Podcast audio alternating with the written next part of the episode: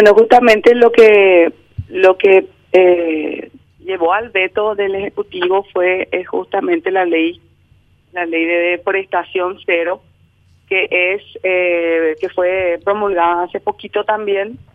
Y bueno y como es un área protegida la la ministra del del Infona eh, la presidenta del Infona eh, hizo un un dictamen y también sugirió justamente el el veto en base a esa ley no se trata de una cuestión política ni falta de voluntad es una cuestión eh, eh, estrictamente legal por el cual eh, se impide esa eh, esa transferencia total. Entonces, vimos después de un análisis de imágenes temporales que dentro de esa fracción de 1.700 hectáreas, 806 hectáreas es área que no tiene bosque desde hace muchos años, hmm. desde antes de la promulgación de la ley de deforestación cero. Entonces, eh, la idea es presentar un nuevo proyecto eh, que creo que se presenta hoy o mañana para poder eh, solicitar la desafectación de las 800 hectáreas para asentamiento humano.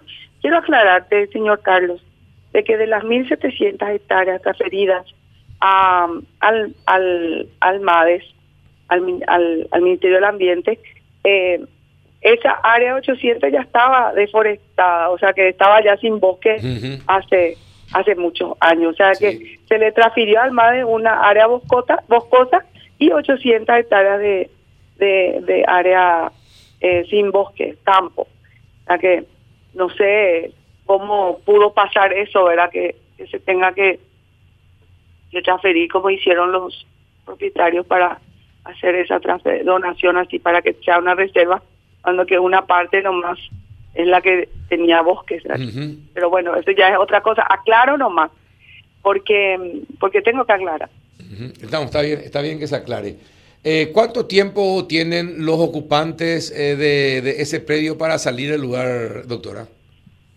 Bueno, eh, nosotros al, vamos a hacer un censo real una vez que se promulgue la nueva ley siempre y cuando tengamos el respaldo y el consentimiento de los parlamentarios para aprobar este nuevo proyecto que se va a presentar. Una vez que salga la promulgación, nosotros sí ya podemos, eh, conjuntamente con los funcionarios del INDE, realizar un censo real ahí, porque ellos están en esa fracción. Existen familias, son aproximadamente 130 o menos, pero de esas tenemos que hacer un censo real, verdaderamente otorgarles los lotes a las personas que están ahí. Entonces necesitamos un censo real y la cooperación justamente de ellos para que eh, podamos terminar en, la brevedad posible ese censo, de modo a que después podamos ubicarle ya a cada uno dentro de las 800 hectáreas. Pero también debemos tener el acompañamiento de otras instituciones. Eso encomendó el presidente de que tengan que eh, participar en, en todo ese proceso otras instituciones, como el MUD, para la construcción de viviendas. Ellos tienen una escuelita precaria, vemos si podemos hacer una escuela, eh, unidad de salud, eh, la gente de extensión agraria, Ministerio de Agricultura para, para los proyectos de producción. O sea que hacer que ellos verdaderamente tengan desarrollo y arraigo, porque si no le damos toda esa infraestructura, imposible que un campesino tenga arraigo. Entonces, eh, eso es lo que lo que eh, pensamos a partir de la promulgación de la ley. Entiendo. Juanito, ¿alguna consulta? Eh, doctora, también un tema muy discutible. Usted hablaba acerca del censo que tiene que hacerse y todo eso, y está muy bien, pero no solamente en ese caso, sino en otros, el tema de las delimitaciones. ¿Se pueden hacer, se tienen que hacer? Hay elementos, hay gente que discute qué parte exactamente está afectada a la ley, qué parte no. ¿Cómo está manejando eso?